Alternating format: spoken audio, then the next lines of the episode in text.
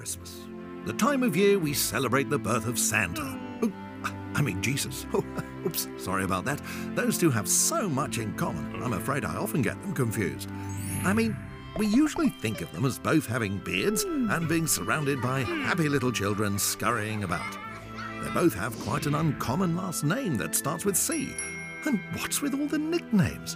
They both have a ton of nicknames like Father Christmas, Prince of Peace, Saint Nicholas, Emmanuel, and so on.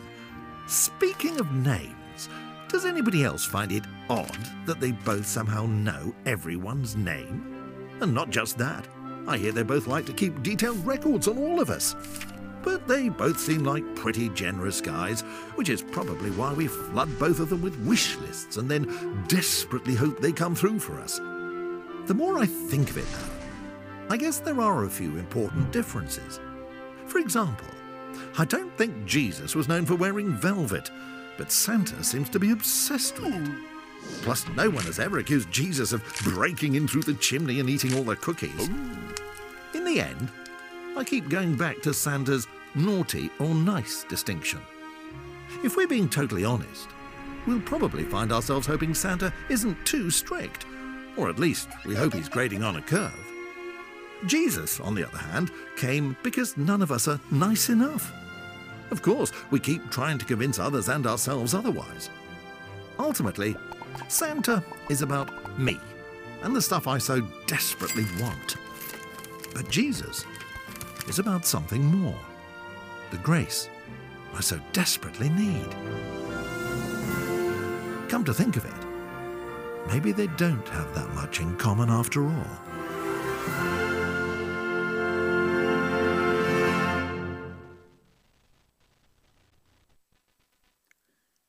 Sorry for all you Santa lovers out there. but you know that something about what you need and what you what you want at Christmas. And we've been talking about the mystery of Jesus and how Jesus meets us at a different point, in a different place in our own Christmas journey.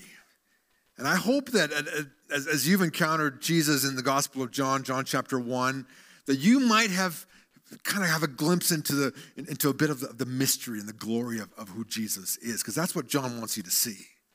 He wants you to see there's something deep here. This is more than a, a manger scene and a cute baby and some sheep and, and goats and whatever else is going around, that there's something much bigger happening here in the Christmas story.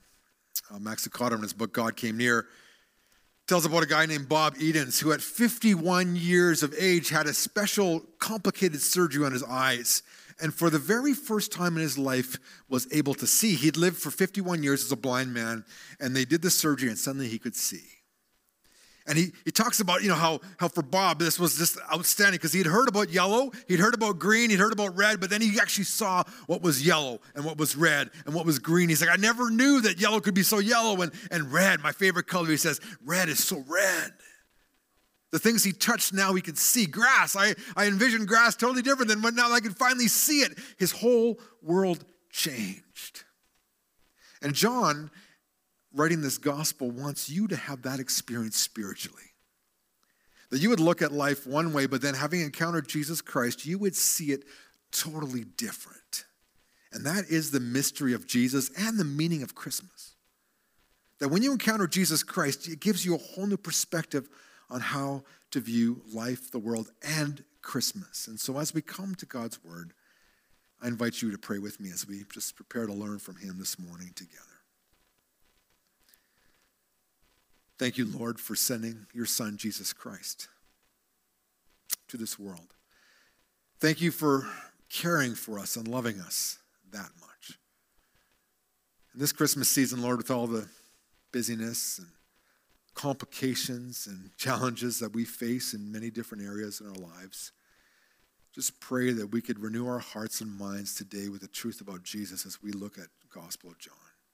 Guide us, Holy Spirit, in our discovery of your truth. We pray this in Jesus' name. Amen. In John 1:14, this was where I was last week. We're going to start there he gets to kind of the clinching point of, of this gospel. He's talked about how the word became flesh, made his dwelling among us. He talked about how John testified about the light. And then he says, and by the way, the eternal word, the self existent God, became flesh, like you and me. He wants you to know that Jesus Christ became fully human, but never, ever in any point of that process ceased to become fully God. In the early centuries of the church, the 100, 200, 300, 400 AD, there were many debates about the nature of Christ. But when you come back to the Gospel of John, the eyewitness of John, the firsthand account of the one who was very close to Jesus, he's like, let me tell you, he was flesh, fully human, God, fully God. The mystery of Jesus. And this word that became flesh took up residence, or he, he pitched his tent among us. He literally lived in our world. He says, We beheld his glory. We saw his glory, the glory of the one and only, full of grace and truth, who comes from the Father. It's like we, we see, we saw in Jesus something that no one else possessed fully human, fully God. He did the things as a human that only God could do feeding the 5,000, walking on water, healing any sickness, raising people from the dead. There was nothing that Jesus couldn't do. He could speak, and 20 miles away, a, a little boy got, became well. I mean, this is only things that God could do, Jesus did. We beheld his glory. And then he gets into verse 50. And he talks about John the Baptist. This is John the Baptist. There's two Johns, right? John the Apostle writes this gospel, and he's talking about John the Baptist, the cousin of Jesus, a little bit older than Jesus. An enigmatic, charismatic, prophetic figure. He was the last of the prophets. He proclaimed the coming Messiah, and then he got out of the way as Jesus showed up. Jesus rose, the Sun of Righteousness rose, John faded away. And that's what John the Apostle is writing in his gospel. It's like, yeah, John the Baptist was popular, was charismatic, and had his own following, but he does not compare to Jesus. Look what it says there. It says, John testified about him and shouted out, this one was the one about whom I said, He who comes after me is greater than I am because he existed before me. In case you were tempted in the first century reading the Gospel of John to think, well, I'm a follower of John the Baptist and he was an important figure and he preached this baptism, repentance, blah, blah, blah. And there were men and women that did that. We see that in the book of Acts. People that were devoted followers of God that, that had accepted John's message but hadn't heard the full message. What happened after John? Jesus came after John. And, and John the Apostle writes to you and to me and says, Yeah, you know, John was important, John the Baptist, but he himself testifies that Jesus is greater than he was because he existed before in the first century. If whoever came first and was the oldest had the, the, the primacy and the, and the superiority. But John says, look, even though I was born before Jesus, he way predates me. John the Baptist gives testimony to the mystery of Jesus. No, he, he was here way before I was. And then in John chapter 1, verse 16, we see this interesting for we have all received from his fullness one gracious gift after another. That the mystery of Jesus is that it's this gift that keeps on giving, it doesn't stop giving. It's unlike some of our gifts, or you open it up and then it gets shoved in a drawer somewhere or on a, on a hanger and never gets worn until you're cleaning out your closet and it goes out to the thrift store or whatever. You know, like some of those gifts that we get, you know, that just, you know, uh, nice, you know, or you, or you open it up and you play with it for a while and then it gets broken or doesn't work and then you never use it again. And that's not, he's like, no, from his fullness we have all received one gracious gift after another. Literally, grace upon grace this flowing stream of grace. You see, gift giving is an important part of Christmas. We, we all like those stories. I, I've got one of these I'd like to share with you. I've got just files full of great stories of Christmas. This is another one of them. Maybe you might have heard this one, but I'm going to share it with you anyway. The true meaning of Christmas was revealed to me many years ago. That Christmas found me as a nearly single mother of a beautiful blonde haired, blue eyed daughter of three.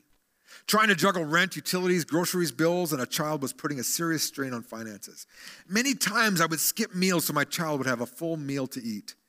Every parent wishes to give their child the best they can, so it's no wonder that my heart was breaking when I had no choice but to pull her onto my lap and tell my little girl that there was no Santa. I explained to her while holding back my tears that I was Santa and I could not afford to put any presents under the tree for her or feed her a real Christmas dinner. God truly blessed me with a daughter that is my earthbound angel. In the beautiful innocence of a child, she told me, It's okay, mom. You can just wrap up some of my stuffed animals from my room and put them under the tree. I'll forget what's under there by Christmas. I was amazed and humbled by her response to our situation, so I told her to go get into my jewelry box and cosmetics and wrap up some of the, my, my things as a present for me. Christmas Day came. I managed to purchase cornbread mix and macaroni and cheese in a box for 25 cents per box. After we ate our dinner of macaroni and cheese and cornbread, we sang Happy Birthday, Jesus. We spent the evening trying to outdo each other with every present we opened, with, it's just what I wanted, and expressions of surprise. Oh, look at this. the laughter grew throughout the processes until our sides hurt. Later that night, after she had gone to sleep, I could reflect on the Christmas we shared. I cried for not being able to give her what I thought she deserved and spoiling the Santa fairy tale. But then it dawned on me what a great present God had given me, and I cried for joy. How often do you find the true meaning of Christmas? The pure and innocent spirit of a child reminded me that it isn't about the presents, but the sharing the love that Christ has for us that is Christmas. The following year was not better, much better financially. Preparing for another barren Christmas, my daughter and I went to the Christmas service at our church to worship the one whose birthday we celebrate. When we arrived home from church and walked to the front door of our mobile home, I noticed a bag of trash on the front doorstep. Irritated that someone would be so cruel in the holidays, I went to throw the bag to the side, but as I reached for the bag, I, a label caught my eye. The label read my daughter's name. We looked at each other curious. I helped her open the bag. Inside was a new dress, an easy bake oven, and several coloring books and games. If you've ever wondered if the donations you make, give, make a difference, let me assure you they do. Although I know Jesus is the reason for the season, those toys and clothes relieve the stress of a mother that cannot provide and the joy to a child that has come to expect nothing. You were Jesus to someone in need. 15 years have passed since that time. We've been blessed and have much more than we could ever have expected. We both remember it as one of the best Christmases we ever had. I pray that you have a Christmas to remember. I love stories like that. And I've got a bunch of them. I've shared some of them here. It warms your heart, right, to hear, you know, generosity. And, and, you know what? New Life has been that type of a church this Christmas season, right? We started off and we got a bunch of Emmanuel's Child Stars, which are, are right now on transit to, to, to Russia, to Ukraine, are going to be distributed to kids across those areas on January 6th that you invested in. We also packed a bunch of boxes, and those boxes will be going to kids probably in Central America from Canada, and those kids are going to get a gift from you. We took up an offering, and, and there's 11 hampers plus a bunch of gift cards that we have available to give out that are going to bless families this Christmas because of your generosity. You know, there's something about Christmas and generosity and giving. But you notice, like, these stories always, always center around someone who's at a, who has a deep need. Like, I, I, don't have any stories of, like, yeah, this wealthy oil field family, you know, went, gathered around the tree and opened up gifts they didn't want and, and threw them, threw them away and had a great, you know, and had family dysfunction around the tree and people arguing and complaining. And, you know, you don't hear any of those stories. This rich family went to some warm tropical climate and gave each other things they didn't really need. I mean, you don't hear those stories. You hear stories of people in hard times and people coming along and loving and caring and supporting them. And that's what warms your heart even if you're not a believer or believe in God, you, you like that and, and it, it makes you feel good to see people being helped. But that desire and that connection comes from God. It's the very keynote of the gospel. God comes down and gives us what we need in Jesus Christ. One gracious gift after another. When you discover Jesus, it's Christmas year round because you discover something that you didn't have before that, that fills your life in a way that nothing else can fill it. You see that? From his fullness, from everything Jesus is, we keep receiving one gracious gift after another. It just, it's just this continual flow of gifts and, and blessing that comes when you discover Jesus Christ. Without Jesus, Christmas doesn't have that same feel. It's like not being able to see things clearly. It's like black and white or even being blind. But John's like, you know, when you discover Jesus, it's one gracious gift after another.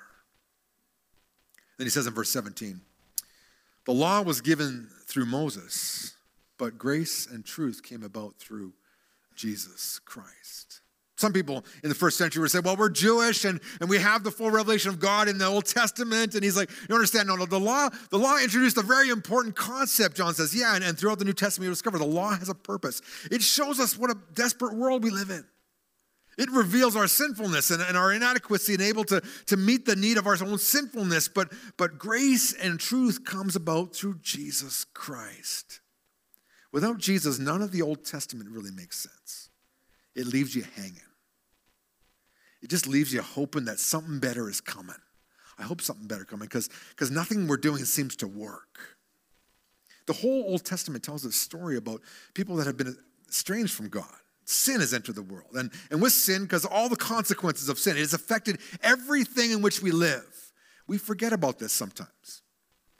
And our world doesn't really recognize this fact, right? So we think in the world, the, the powers that be and the educated minds and, and all the, the social structures that we can change things on our own. We can change the environment. We can change health. People can live forever and never get sick again and all this stuff. We think we can do that. But the Bible presents a totally different picture. The law reveals how, how sin has entered the world and it affects, it, it destroys relationships, it destroys health. Does, you know, we all die, you know, and, and this is a reality that, that you can't escape. But then Jesus comes into that and says, I'm bringing grace and truth into that situation. We are getting what we don't deserve in Jesus Christ. And it's only found in Him. No other philosophy, teaching, religion can give what only Jesus offers. We're not all part of the same family and every path leads to the same place. That's not what the Bible teaches, unfortunately. There are good people on many different paths, but there is one path that leads to God, and that's Jesus Christ. That is the truth about Christmas. And if, if Christ is not part of your Christmas, you, there's something lacking, there's something missing the songs just don't always sound off key like I'm leading them or something. You know, like it, it doesn't sound right you're something, there's something wrong. It's because you're missing Jesus. I have a little video here. Forgive me if any of you consider this irreverent, but I, there's a point to it. So let's watch this video.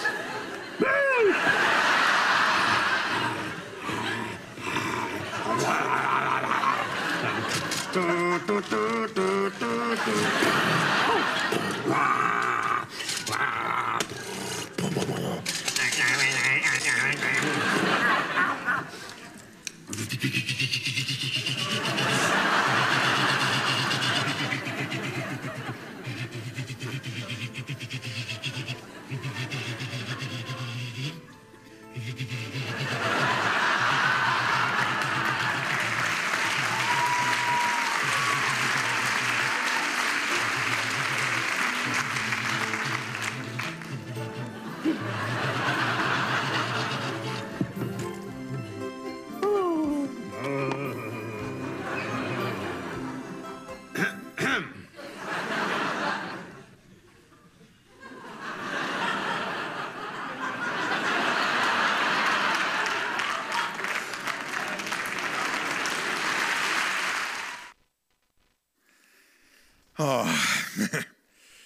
point of that is this.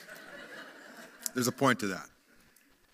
Are we just playing with Christmas? Is this just a story we just toy around with? Is it real to you? Or is it just like something set up in a store that you have fun with and throw in a little other stuff with it and just mix it all together and have a good old time? Or is there more to Jesus than maybe you realized? Even maybe you've maybe you've made a decision to follow Jesus, but you're like, man, I, I really don't know him that well. I know he's my savior, but but but John seems to want me to know more about Jesus than, than that. I know that my sins are paid for on the cross, but but but is, is there more than that? And John and the other gospel writers will say, yeah, there's a whole lot more to. Verse 18 of John chapter 1, it says, No one has ever seen God. I mean, that's just true, right? In the Old Testament, to see God was like a death certificate. If you saw God, you would die. Moses, who was the, one of the closest people to, to see God, you know, he's like, I want to see your glory. And so God's like, okay, Moses, put your nose in the corner of the rock there. And, and through your peripheral vision, you're going to catch a little glimpse of my glory. That's the closest he gets. Isaiah's in the, in the temple and he, he sees the train of, of his robe and, and like, looking at God's toes, right? Almost. And he's like, it just filled the temple with glory. And I was like, I'm done, I'm dead.